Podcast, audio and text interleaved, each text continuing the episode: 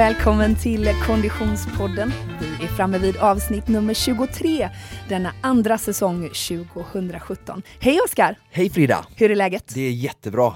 Du, det är ju eh, försommar här i Göteborg där vi befinner oss just nu.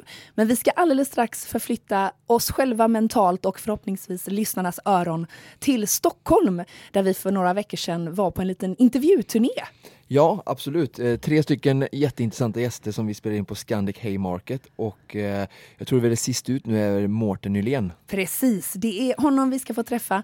Mannen som är eh, personifierar tränarenergin bakom Biggest Loser, Det stora leendet och eh, Ninja Warrior. Det blev ett väldigt härligt samtal måste jag säga. Men innan vi förflyttar oss till Scandic Haymarket och Stockholm och vårt samtal med Mårten Nylén så ska vi såklart nämna att Konditionspodden produceras eh, tillsammans med O23 Konditionscenter och det här avsnittet presenteras av Scandic. Ha det så härligt! Det är en ära att få ha dig här. Välkommen Mårten Nylén! Tack så mycket. Hur är läget? Det är jättebra. Du, hashtag starta med ett leende. Ja. Det, det lever du upp till. Det är varje morgon. Jag tror jag har gjort det ganska länge också, men hashtaggen kanske inte levt lika länge som jag har gjort det. För eh, eventuella Konditionspodden-lyssnare och Oskar Olsson, vad, vad, betyder detta hashtag starta med ett leende? Egentligen att starta varje dag med någonting som får en att känna sig glad. Jag brukar alltid göra två grejer. Jag tänker på en positiv tanke och jag gör en positiv handling. Handlingen kan ju vara, oftast blir den kanske att jag tränar eller gör någonting fysiskt. Men det kan ju lika gärna vara som att kanske lyssna på bra musik eller kanske göra något hyss. Kanske, ni som gillar hyss. Mm -hmm. Så som? Ja, det kan vara vad som helst. Är, för några dagar sedan så fick jag tyst. Frugan bytte ut mina träningskläder så jag drog till gymmet och sen så vaknade jag upp eller öppnade upp väskan och så hade jag hennes kläder där. Det var ju bara att dra på dem och träna. du, du gjorde det då? Ja, sen ja. kom hem den och det var en annan grej, men den tar vi inte här. men den här filosofin som du bär med dig i livet och träningen har ju också då genererat Instagram-hashtaggen mm. Starta med ett leende. Absolut. Eh, för du är ju tämligen aktiv på sociala medier. Ja, det är ganska roligt för att jag var nog en av de som var mest emot det från början. Jag var väldigt mycket så här att hålla privat privat och just det här som, som går utåt. Ja, mina vänner vet ju vad jag gör och så men, men sen så upptäckte jag att man kunde göra någonting positivt med det. Och det handlar ju väldigt mycket för mig om just att kunna inspirera människor och hjälpa människor till att kanske liksom hitta en bättre attityd eller man hittar ett bättre eh, leverne. Och det tror jag att man gör väldigt mycket just med inställning och fokus. Just att försöka se det bra i allting egentligen. Och du tar ju även din träningsfilosofi den vägen. Vi kunde för bara eh, ett litet tag sedan se i Nyhetsmorgon hur du tränade med Maria Forsblom på parkbänkar och, och annat. Ja. Har din egen träningsbakgrund sett ut på det sättet? Ja, min far var elitlöpare och min morfar var elitbrottare. Så jag, jag kom väldigt fort in i det här med idrott och sport och så här. Blev pushad positivt. Så att jag fick ju välja. Sen hittade jag kampkonsten väldigt tidigt som har följt med mig sedan dess och mitt hjärta ligger ju i all form av kampsport, kampkonst. Så att jag har ju tränat det här sedan jag var liten och gör det än idag. Men just det här med det som att hela tiden försöka liksom hitta det som är bra och försöka liksom göra det roligt och sånt har följt med mig hela vägen. För att jag var en sån här som inte gillar att tävla. Och så fort jag skulle tävla så blev det att det blev väldigt dåligt för mig. Jag förknippade med en dålig känsla och allting. Så jag valde att inte tävla och valde glädjen framför just prispall och ja, eller försöka vinna medaljer och grejer. Men alla är olika. Mm.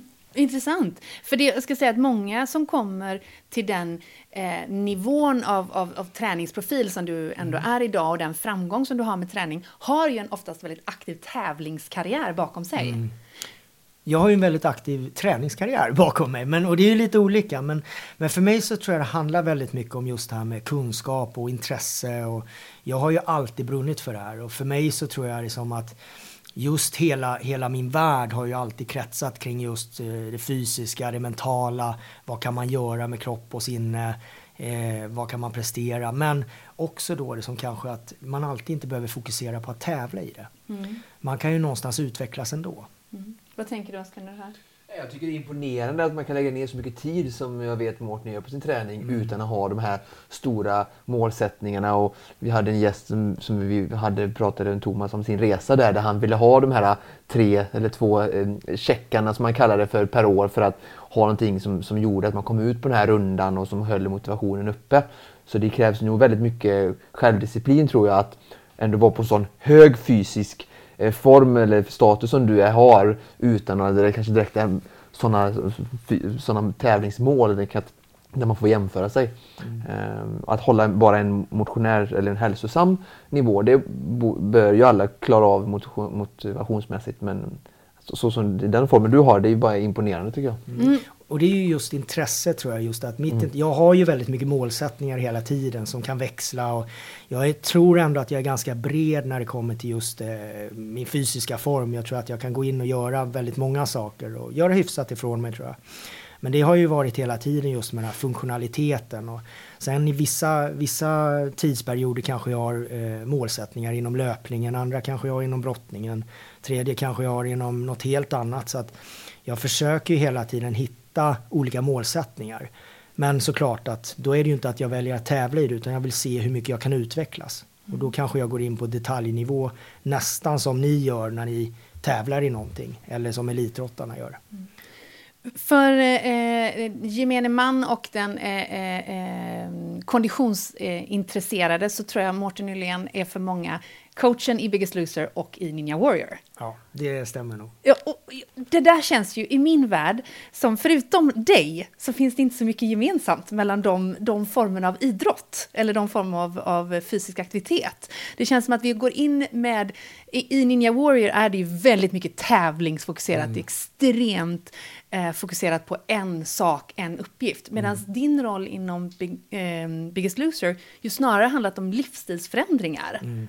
Vad, vad, vad tilltalar dig i de båda olika inriktningarna? Alltså för mig egentligen, jag brinner ju för just det här med att förändra. Att eh, våga försöka, liksom att verkligen ta tag i saker. Och tar vi Biggest Loser som en tävling i viktnedgång så handlar det inte om en tävling för mig där heller. Utan det handlar någonstans om att gå in och hjälpa de här människorna.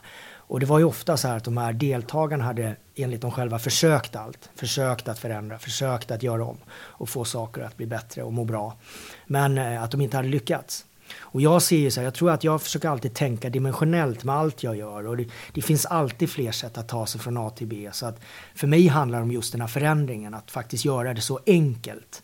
Att, att allt, alltså det går inte att misslyckas. Men Ninja Warriors är det annorlunda, för det är ju världens svåraste hinderbana. Och, och för mig där så var det egentligen utmaningen i, återigen, det här funktionella. Ja, målsättningen är ju liksom att försöka ta sig igenom den här banan. Och varje hinder kan du kanske göra på massa olika sätt. Så där handlar det ju återigen att titta på individen och se mm. vad har jag för förutsättningar, hur ska jag ta mig an det här hindret. Så egentligen så, även om de här programmen är väldigt olika, så blir de väldigt lika för att oavsett om det handlar om livet eller om det handlar om en hinderbana så handlar det om hur man någonstans eh, adapterar och möter olika hinder och motgångar för att utvecklas till, sin, till bästa versionen av sig själv. Mm.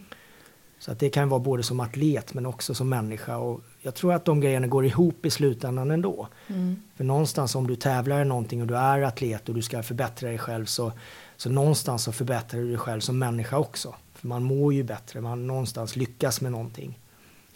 Du, du eh, var ju oerhört framgångsrik som, som eh, coach inom eh, Biggest Loser. Viktnedgångarna där var ju fantastiska.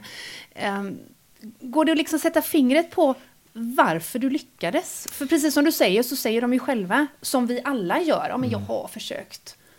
Mm. Ja, alltså, jag är väl så här, nu ska, jag, nu ska jag inte låta för kaxig, men, men eh, det är klart, eh, det alltid lyckas. Och idag eh, så säger de att jag har bland de största siffrorna i världen i Biggest Loser, alla länder, alla säsonger. Och, men för mig så är det egentligen som vilken uppgift som helst. Att jag tror att det handlar om att titta på rätt detaljer. Att många människor, de kanske stirrar sig blinda på saker som inte gör någon stor skillnad. Eller där du inte liksom kan få den här stora förändringen.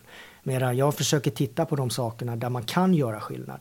Och det är ju så, vissa saker kan man förändra, andra saker kan man kanske inte förändra. Mm. Och då gäller det någonstans att lägga fokuset och energin på de sakerna man faktiskt kan förändra. Och vissa saker kanske man inte ens vill förändra, men, men just det här med att man kan välja då vad man vill liksom börja och jobba med. Mm. Om vi får lite behind the scenes där. Eh, du, du, hjälper ju dem. Eh, det man ser i programmet, det lilla jag har sett, så är ni mycket i ett gym ibland där ni står och hejar på dem och instruerar dem. Hur har du kunnat hjälpa dem det vi inte ser bakom kameran. Liksom, hur har du coachat dem? Har du, har du varit med dem hela tiden eller hur, hur har det funkat i verkligheten? Ja, na, man ser ju bara en väldigt, väldigt liten del och Ja. sen kanske inte jag får prata för mycket om Nej, det här. Men, nej. men just det här, det handlar ju, det är människor. Mm. Så någonstans så handlar det väldigt mycket om motiveringsteknik. Ja. Och jag tror också att det handlar om att ge dem rätt sätt. För att om vi har en person som kanske har, eh, säg att de väger lite mer uppåt än 160 kilo. Så är det ju en väldigt stor skillnad på trän- träningsmetodiken kontra dig som elittränare och allt det här. Eh, er, förlåt, vi, vi ska inte Nej, nej, utesluta är någon helt, här. eh, helt korrekt eh, observerat Ja, av dig. Mårten. Ja, nej, men så, att, så att det är ju just det här också att anpassa träning och just välja rätt sätt att skapa själva ett, eh, en handlingsplan som fungerar. Det tror jag jag är väldigt bra på. Och det är, jag har ett, en teori som jag kallar för balansbordet som där jag jobbar med fyra faktorer. Och det är då träning eller motionsvanor, det är kostvanor, det är vila som är sömn och återhämtning och så är det mental balans som är, som är stress. Så hur, stressen hanterar, hur, hur vi hanterar stress. Och jag jobbar väldigt mycket med de här fyra faktorerna oavsett vilken kund det är. Och det spelar ingen roll för mig om det kanske var en deltagare i Biggest Loser eller om det är eh, kanske en världsmästare inom kampsport. Jag har jobbat väldigt mycket med idrottare också. Men, eh, men för mig så är det samma. Det är ju en individ som kommer in som man någonstans ska optimera. Man ska ta dem från A till B. Och då handlar det ju om någonstans att kunna fastställa utgångsläget, det individuella utgångsläget. Att någonstans kunna sätta upp mål och delmål och sen kunna utveckla en handlingsplan som funkar. Och det, den ska ju vara optimerad, så man vill ju någonstans inte ha en handlingsplan som är lite sådär. Jag tänker också att verkligen se individen, alltså vad de tycker är roligt, vad som funkar Mm. också. Ofta tror jag i träningsvärlden ibland det kan finnas färdiga koncept eller modeller. Ja. Och jag tittar på liksom Arnold när han kom och alla lyfte på ett visst sätt liksom, och det sitter normer. Men och då det spelar det ingen roll liksom, utan då tappar ju folk intresset. Utan Mm. att, att du säkert är duktig på liksom, att se det de vill för Mm. det är det som gör att de får kontinuitet och, och fortsätter. Mm. Ehm, Många vet ju inte det att jag, jag började ju läsa psykologi egentligen innan jag började som, gå in mot PT-verksamhet. Så för mig så handla, har det alltid handlat väldigt mycket om just det här att vårt sinne styr egentligen vår kropp och det, det är ju egentligen synkar man inte dem så kommer det inte att funka. Utan man måste någonstans, ska man ha en förändring som blir långvarig, som funkar i längden så måste man jobba mycket med, med just huvudet. Skulle du säga att det är den fjärdedelen av balansbordet som är mest eh, outforskad för många? Eh, Ja, eh, du menar, menar du stressen då? Eller menar Ja, du? eller, Alltså, I stress egentligen anser jag idag ett av vår, vår tids största gissel. Och är, vi människor vi är bra på väldigt många grejer. Var är din telefon som du inte hade stängt av? Nej, jag skojar. det var Teknik-Peters klocka vill jag bara... eh, for the Vi, vi fick record. lite så bassningar innan de stänga av allting. Det, det är skönt. Det är lite rysk roulette här. Se när min ringer. Eh, nu glömde jag vad vi pratade om. Men, eh, Om stressen, den fjärde, Ja. den, en av de fyra delarna i Exakt. balansbordet. Ja, vi, jag anser att vi människor vi är väldigt bra på många saker men vi är extremt bra på just två saker och det är att göra saker lite svårare än vad saker behöver vara och sen är att skapa mer stress än vad vi egentligen borde ha. Eh, självklart, jag tror att stress är en väldigt stor del i det som just vår tid men jag tror att man bör titta på sig själv först och egentligen analysera vad man har svagaste länken för att vi människor är ju olika. Och just att generalisera vad man bör göra eller vad man bör titta på. Jag tror att bästa resultatet får man ju någonstans när man börjar titta på sig själv först. Och det är då man kan utvecklas som mest också. Ehm, du, du nämnde ju lite grann i förbifarten där då Ninja Warrior. Ja. Ehm, jag känner att jag åtminstone till de två Konditionspodden-lyssnarna som är 9 och 12 år, det vill säga mina söner, är skyldig att fråga lite mer om Ninja Warrior. Vad var är de? De borde vara här. Alltså det här är ju, att, att, att du är här idag är ju ungefär det coolaste som deras mamma någonsin har uppnått, tror jag de tänker. Eh, och, och jag håller ju med, för att det här är ju ett fängslande program, en fängslande tanke. Berätta lite för den Konditionspodden-lyssnare som inte har koll på Ninja Warrior. Vad, vad, vad är det här för en, till exempel, till exempel Oskar Ja, Olsson? det är klart. Du skulle nog gilla det. det. Det är en hinderbana. Själva konceptet kommer från Japan. Och det är en hinderbana som är helt galen svår. Det finns, jag tror Japan idag har gjort, eh, jag tror de är inne på sin 33 säsong och USA har gjort, eh, tror jag, sju eller åtta säsonger. Eh, Sverige har vi gjort två säsonger. Och just det här konceptet finns i många länder. Och det är endast eh, sex stycken personer i världen som har lyckats ta sig igenom hela banan i alla säsonger i alla länder. Hur långt tar det dig? Eh, det ska vi inte prata om här. Jag, jag har ju en liten annan uppgift. Jag är ju expertkommentator och programledare. Så för mig så handlar det om att någonstans testa varje hinder. och testa banan såklart, så jag vet ju hur långt jag tar mig. Men jag får ju testa banan flera gånger. Ja. Så det blir lite fuskigt för mig. Medan deltagarna, de får ju gå in och köra den en gång. Oj. När de faller i, ja nej, de får inte träna på den. Fast det finns ju de som bygger varianter. Många, exakt. Och idag finns det ju så här, det finns ju center. Det har blivit så stort nu så att folk bygger banor hemma, folk bygger banor i gym. eh, Det finns gym som adapterar och tar in just hinder. Så att det finns stora, och, och just i och med att träningstrenden blir mer och mer funktionell så har ju det här Ninja Warrior-konceptet slagit igenom världs... Men och vad skulle hända, alltså det är svårt att se programmet, jag har aldrig sett programmet, men jag tänker vad skulle hända om, om eh, 2% av alla gladiatordeltagare bara skulle klara liksom 80% av hinderbanan? Skulle inte programmet dö då? Eller hur blir det? Hur, hur stannar det bara? Så, Ja, det är ju så här det som att eh, i nästan alla eh, säsonger så kommer ju inte någon igenom hela Nej, banan. nej. Utan eh, det är ju det här det som att man ser vem som tar sig längst. Och det är ju någon gång kommer ju någon klara det och det har ju hänt också. Och då kommer de fram till det slutliga hindret som heter Midoriyama som är en stor, du ska klättra upp för ett rep på tid. Och det är jättehögt och det ska gå supersnabbt. Så att, och vi har det som, vi har ju världsatleter i Ninja Warrior. Det är, det är som världens bästa klättrare, det är världens bästa parkourutövare, Oj. det är det som militärer, poliser, alla möjliga former av atleter. Eh, och, eh, men det gäller att vara extremt funktionell och det gäller att verkligen ha koll på sin kropp för att alla hindren är olika. Så det kan, ett hinder kanske är klätterhinder, så kommer det andra hindret kanske vara balans och kommer nästa hinder vara ett styrkehinder med snabbhet. Så att det finns så många olika typer av hinder. Men trenden idag är ju väldigt mycket just att hinderbanor har ju exploderat. Folk springer OCR-lopp, folk vill utmana sig själv och det som egentligen jag tyckte dog ut lite grann med alla lekparker för barn. De står ju helt orörda, men idag så gör de ju inte det. Utan någonting har börjat komma tillbaka. Nu är det vuxna som tränar i det. Ja, exakt. Men det är kul just det här med att leka sig fram till att kunna använda sin kropp. Mm. Och det är ju väldigt mycket det här som att jag tycker att man, som när jag var liten, fanns inget bättre än att hänga, klättra, balansera. Eh, min morsa farsa kunde slänga ut mig med två kottar och en pinne och jag lekte flera timmar. Och sen när man skulle in och äta så var nej men jag är inte riktigt klar. Så att, men det är just det här, eh, idag så blir det ju väldigt mycket datorer, telefoner. Och jag tycker man, inget fel i det, men man måste någonstans se över balansen. Mm.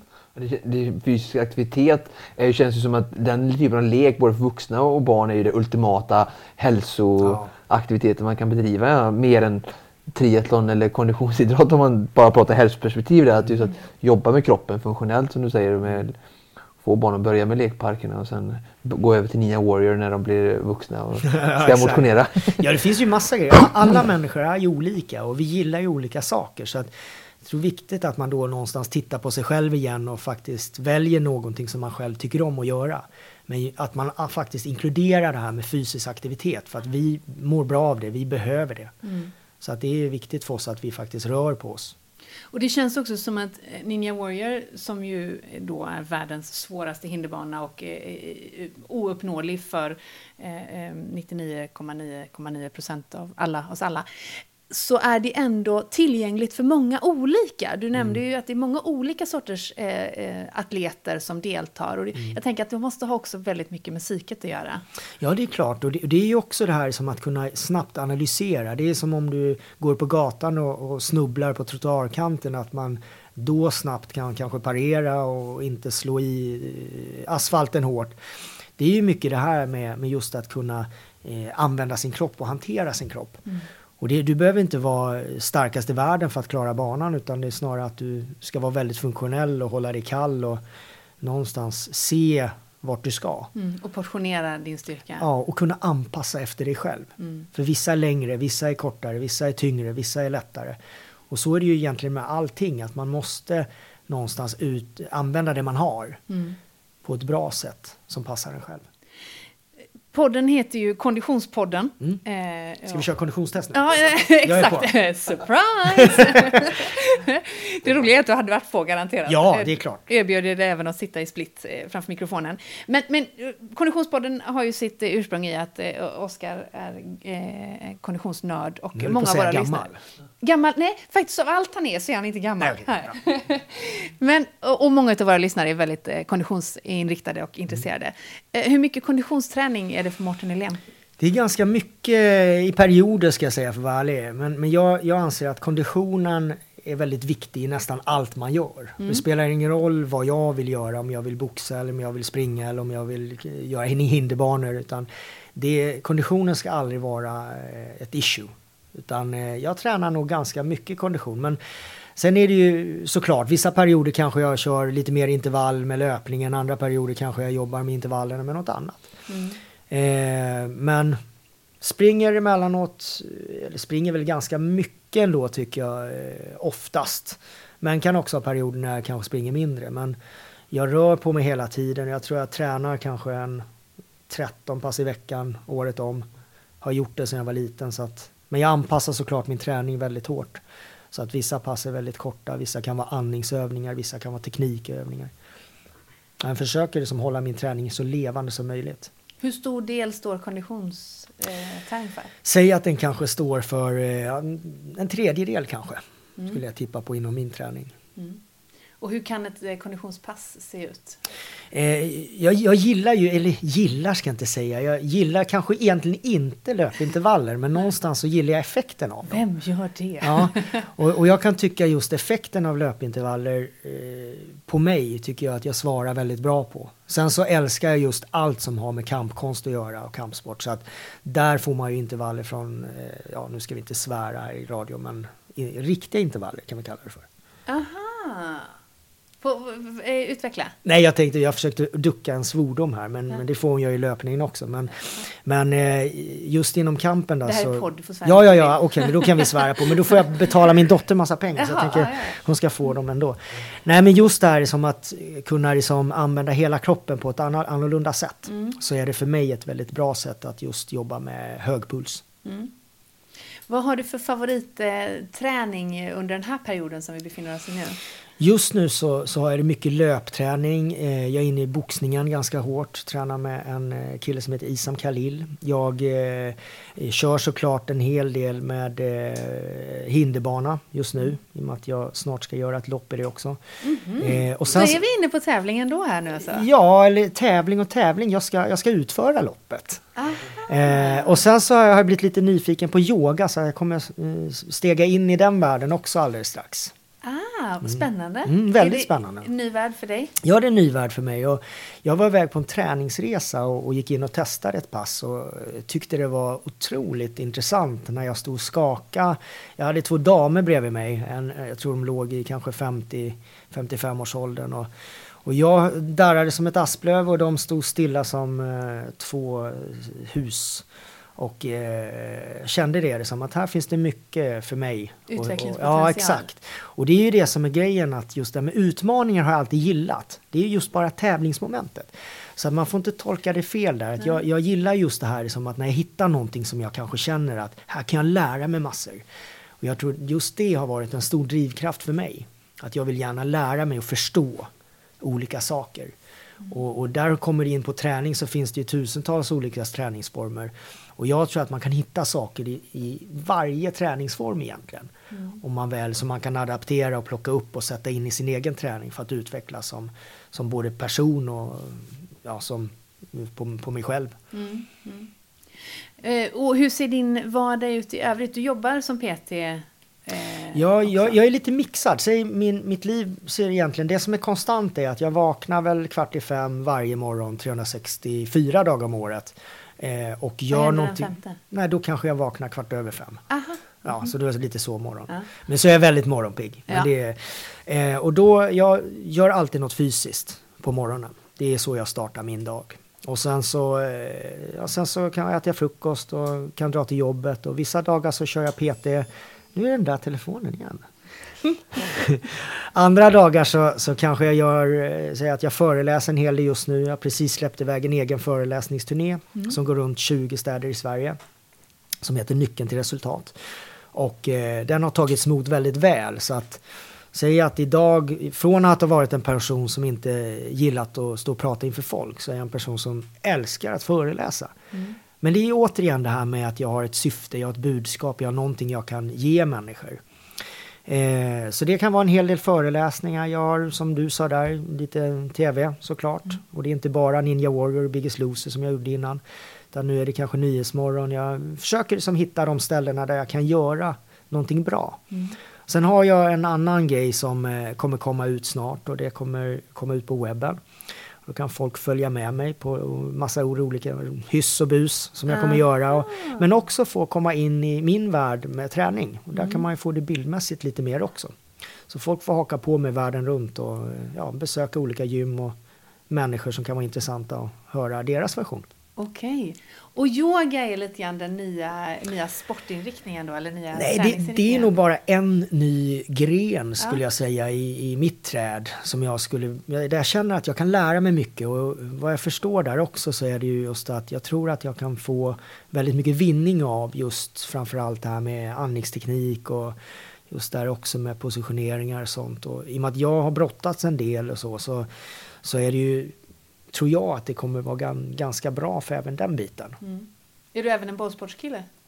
Jag lirade hockey tio år, jag lirade fotboll tio år och eh, handboll, basket tror det eller ej. Men jag, jag har hållit på med mycket grejer som är just bollsporter också. Mårten Allround Nylén ja. tror jag vi får kalla dig. Ja, idag sparkar jag mest på bollar med snurrsparkar och grejer. Men, eh. du, jag skulle vilja återgå till eh, balansbordet. Mm. Eh, det här är ju någonting som du har utvecklat själv. Eh, och, och, och, som du verkligen eh, jobbar ut efter. Mm. Eh, ta oss igenom det lite mer, mm. Eh, mer detalj. Balansbordet egentligen är en teori som, eh, som hjälper människor att skapa för att sedan hålla balans. Och jag tror att allting i naturen strävar efter balans. Vi behöver någonstans skapa balans för att vi ska kunna utvecklas som bäst. Och just när det kommer till oss människor, oavsett vad vi har för målsättningar, oavsett vad vi startar ifrån med vilka förutsättningar, så tittar jag på fyra faktorer. Och de fyra faktorerna är då motionsvanor, kostvanor, vila som är sömn och återhämtning och mental balans som är stress. Och just att balansera de här, för de här hänger ihop. Det kan ju till exempel vara, vi gör det här lite levande om, om man till exempel benet eller faktorn med stress, för det känner alla till där hemma. Om det benet skulle vara av eller om man skulle känna att eh, man har en svaghet där så brukar ju det resultera i kanske att ah, jag hinner inte träna idag, jag får göra det imorgon eller jag får göra det på måndag för att jag är ju stressad, jag hinner inte. Maten, man kanske glömt att äta eller så blir det kanske den här chokladbiten som ligger framför en för att någonting måste man ju ha. Mm. Eh, kommer hem, ska sova, man kan ju inte sova för att man är ju stressad. Mm. Tankarna snurrar i huvudet och nu har jag ju inte ätit någonting eller så har jag ätit massa, massa dåliga grejer så att blodsockret spelar pingis. Eh, så att helt plötsligt så har man ju tappat alla de här eh, faktorerna. Så att det här bordet då, balansbordet har ju fallit. Mm. Det handlar egentligen om att göra två grejer om jag ska ge två snabba grejer. Den ena grejen det är att man tittar på sig själv och lokaliserar svagaste länken. Om det är det som svagaste länken är motionsvanorna, kostvanorna, det kan vara sömnen, det kan vara återhämtningen, det kan vara stressen. Och någonstans är det där man börjar jobba. Den andra grejen det är egentligen att man har man ett ben som vacklar, har man eh, till exempel mycket stress så handlar det om att stärka de andra faktorerna istället för att låta dem falla. För att någonstans där mår vi som, som bäst när vi har balans och vad vi än satt upp för målsättningar och sånt så handlar det om att håller vi balansen så kan vi fortsätta utvecklas framåt mm. på ett bra sätt. Annars blir det svårt. Jag misstänker att du eh, tycker det är ljuv musik, Oskar. Absolut. Jättespännande att se hur, hur, vilka olika typer av verk, verktyg vi som coacher använder för mm. att få människor att, för det är egentligen det vi vill ha är ju förändring ja. som sagt till någonting bättre. Ja. Eh, men så det här balansbordet, det är det som är nycklarna för dig. Har du några mer konkreta nycklar eh, förut, alltså i kost eller i träning som du jobbar med för att liksom få dem att lyckas? Ja, det är klart. Jag, jag skulle kunna sitta här flera timmar ja, och prata om det och det kanske vi gör sen också. Men, välj någon nyckel. Ja, men säg så här då. Om, om, jag har en mall också som, som kanske folk skulle få lite nytta av och det är egentligen fyra steg hur man, hur man faktiskt lyckas med det man tar sig an.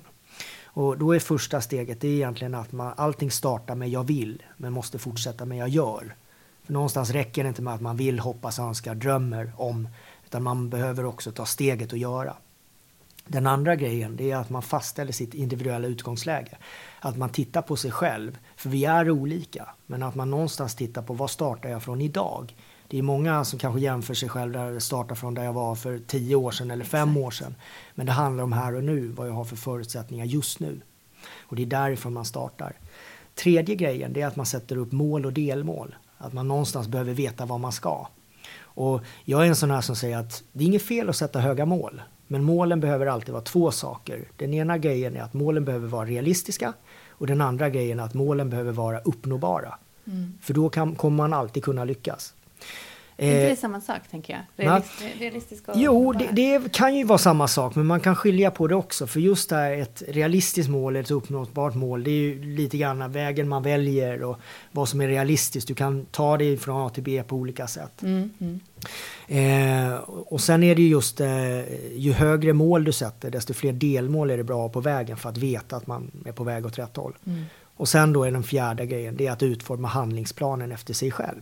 Och det är återigen där att det finns alltid fler sätt att ta sig från A till B. Så att ibland så är folk, folk letar ju gärna efter genvägar. Så man försöker, ja det där läste jag om, det där såg jag någon gjorde. Men det kan ju vara människor som inte alls har samma förutsättningar som jag själv. Lite efter färdiga lösningar som de kan applicera direkt på sig själva utan Exakt. att ta hänsyn till sina egna förutsättningar. Ja, så att där handlar det om att utforma handlingsplanen efter sig själv. Och där har vi också det här med vad man tycker är roligt, som vi var inne och pratade om här i början att det gäller ju också kanske att välja någonting som man själv känner att ja, men det här känns som att det här känns kul, det här känns som någonting för mig. Frida, du väljer ju roddmaskiner och crosstrainer. Det är ju roligt för dig. Gör du det? Du gillar inte heller löpning.